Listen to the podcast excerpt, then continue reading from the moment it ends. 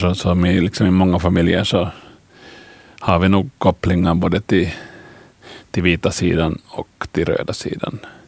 Men det här, um, kanske då mera konkret då till den där röda, röda sidan genom då min det här farmors far som deltog, deltog då också i strid, striderna. Och det här var jobb, arbetade eller verkade inom det här Alberga Röda garde. Antti Meritähti. Antti Meritähti hette han och det här skede var han stabschef där i, i det här Alberga Röda garde.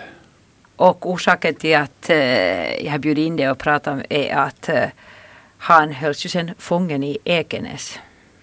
Ja, det gjorde han. Han, han var det här, blev tillfångatagen den 11 april där i Alberga och blev sen det här skickad till, först till Sveaborg och, sen vidare därifrån till, till det här Ekenäs. Och hur har du fått reda på det här? Dels genom att tala med släktingar och sen har jag det här också gjort arkivarbete. Att, att arkiv, genom arkivarbetet har jag fått reda på ganska mycket för det är ändå släktingarnas historia har kanske inte alltid varit helt pålitliga. Att det var det här, eller att, att det var flera som trodde att han var i Sveaborg bara. Men, men det här, via de här arkivuppgifterna så, är, så är det nog helt klart att han, han har varit i det här i Ekenäs då sen också. Hur mycket har släkten pratat om det här? Har ni talat mycket om det överhuvudtaget? No, inte, inte så mycket. Att det här, jag tror för min fars och hans syskons generation så har det kanske varit ännu svårare att tala om den här saken. Att det är en, en, en sak som har varit väldigt svår, svår där hemma i, i, deras, deras hem. Då.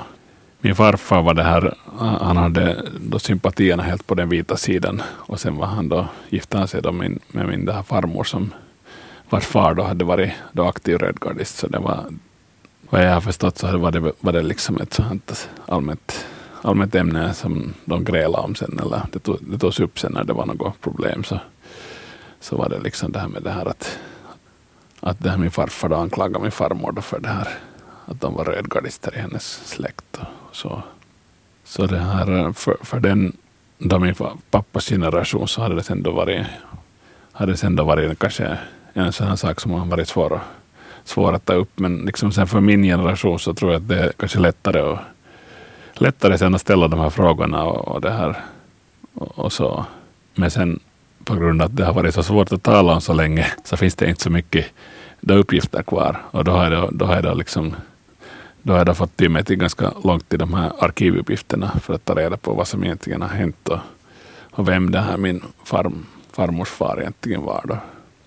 Mm, när fick du själv höra överhuvudtaget om att, att din farmors far var då rödgardist? Jag menar, hur länge har du känt till det?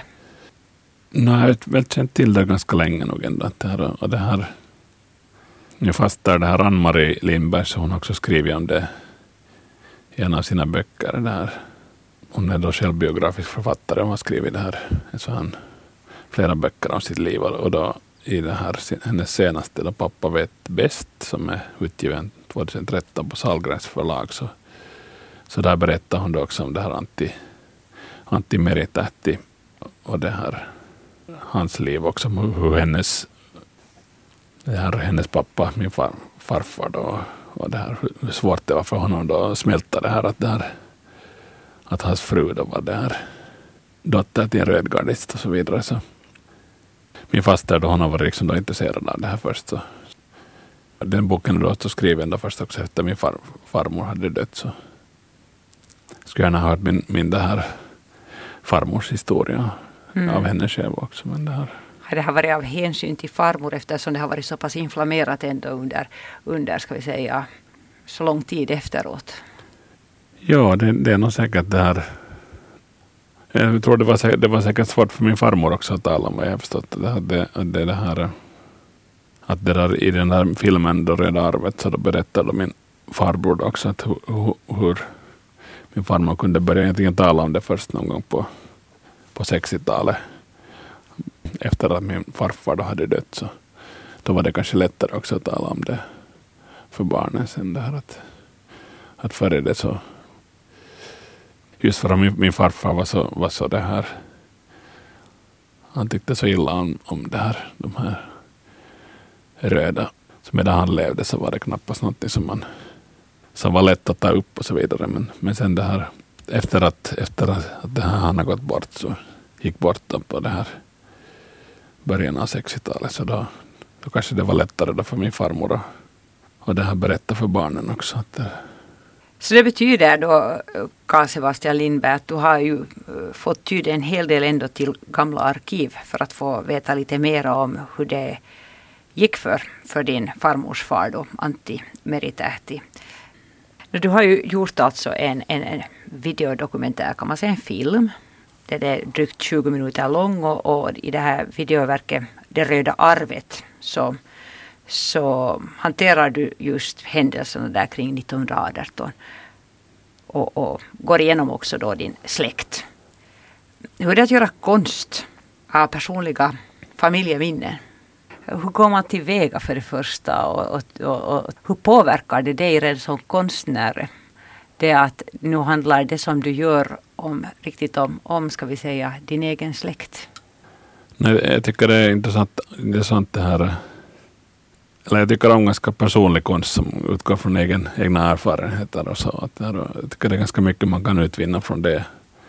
Man försöker kombinera att det, liksom är, att det är relevant på någon sån större nivå också, men, men sen att det finns något, det här, något, något personligt där som är...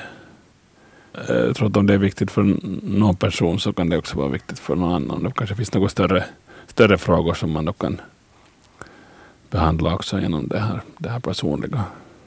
Berätta om ditt videoverk Det röda arvet.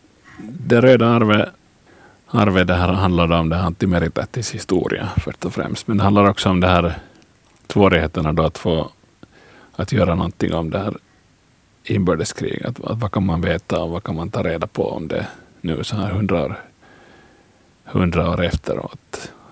Att det, börjar, det börjar, filmen börjar med att jag ringer det här mina släktingar och försöker få dem att försöka övertala dem att de ska delta.